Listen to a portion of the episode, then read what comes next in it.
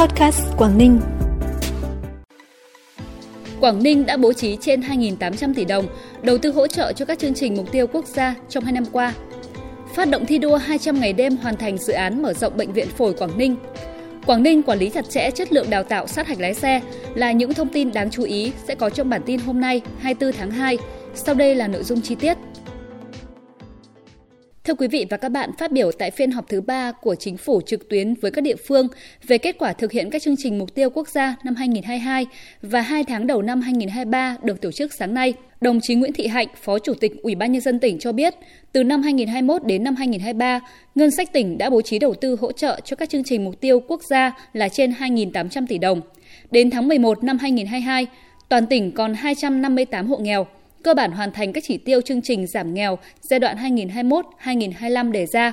Thu nhập bình quân đầu người vùng dân tộc thiểu số, miền núi biên giới hải đảo của tỉnh đến hết năm 2021 đạt 52,5 triệu đồng, tăng 13,88% so với năm 2020.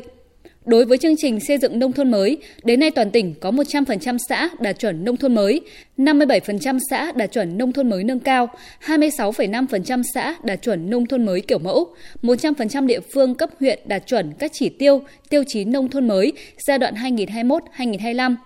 2 huyện Tiên Yên, Đầm Hà đạt chuẩn nông thôn mới nâng cao.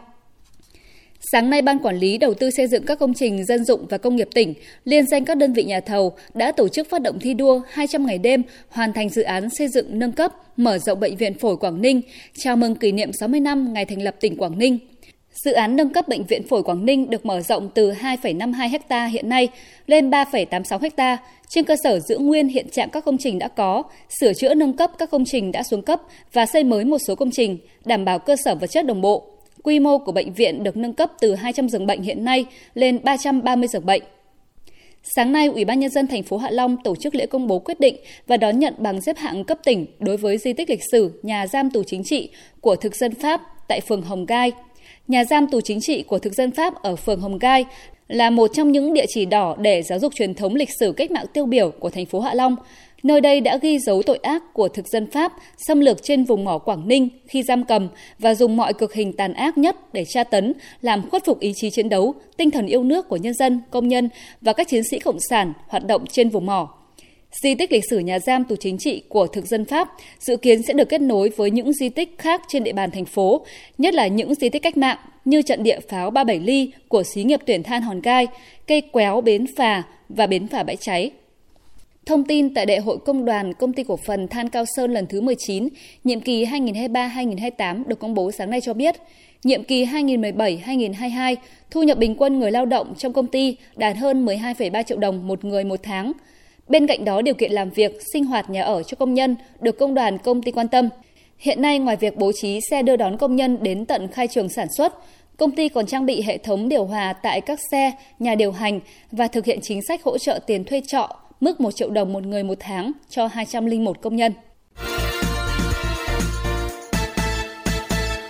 Bản tin tiếp tục với những thông tin đáng chú ý khác. Sở Giao thông Vận tải Quảng Ninh hiện đang quản lý 5 cơ sở đào tạo lái xe và 5 trung tâm sát hạch lái xe. Bám sát chỉ đạo tăng cường quản lý chất lượng đào tạo, sát hạch, cấp giấy phép lái xe, hiện nay các cơ sở trên địa bàn tỉnh Quảng Ninh đã triển khai sử dụng thiết bị giám sát bằng vân tay, nhận diện khuôn mặt, điểm danh, đảm bảo học viên phải tham gia đầy đủ thời gian học lý thuyết và quãng đường thực hành lái xe trên đường. Nội dung học đạo đức lái xe, sát hạch trên phần mềm mô phỏng các tình huống giao thông, thi sát hạch trong cabin ô tô mô phỏng cũng đã được đưa vào chương trình đào tạo sát hạch. Ngoài ra, Sở Giao thông Vận tải Quảng Ninh cũng đã xây dựng và đưa vào vận hành phần mềm quản lý giáo viên, xe tập lái, giúp tăng cường kiểm tra, giám sát quá trình dạy và học tại các cơ sở đào tạo sát hạch lái xe.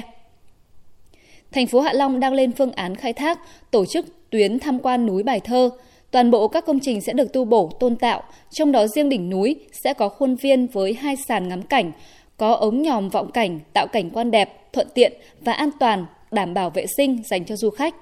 Núi Bài Thơ sau khi được trùng tu tôn tạo sẽ đề xuất giao doanh nghiệp quản lý, khai thác, phát huy giá trị di tích, đồng thời kết nối với các điểm đến văn hóa lịch sử, trung tâm thương mại khác ở trung tâm thành phố.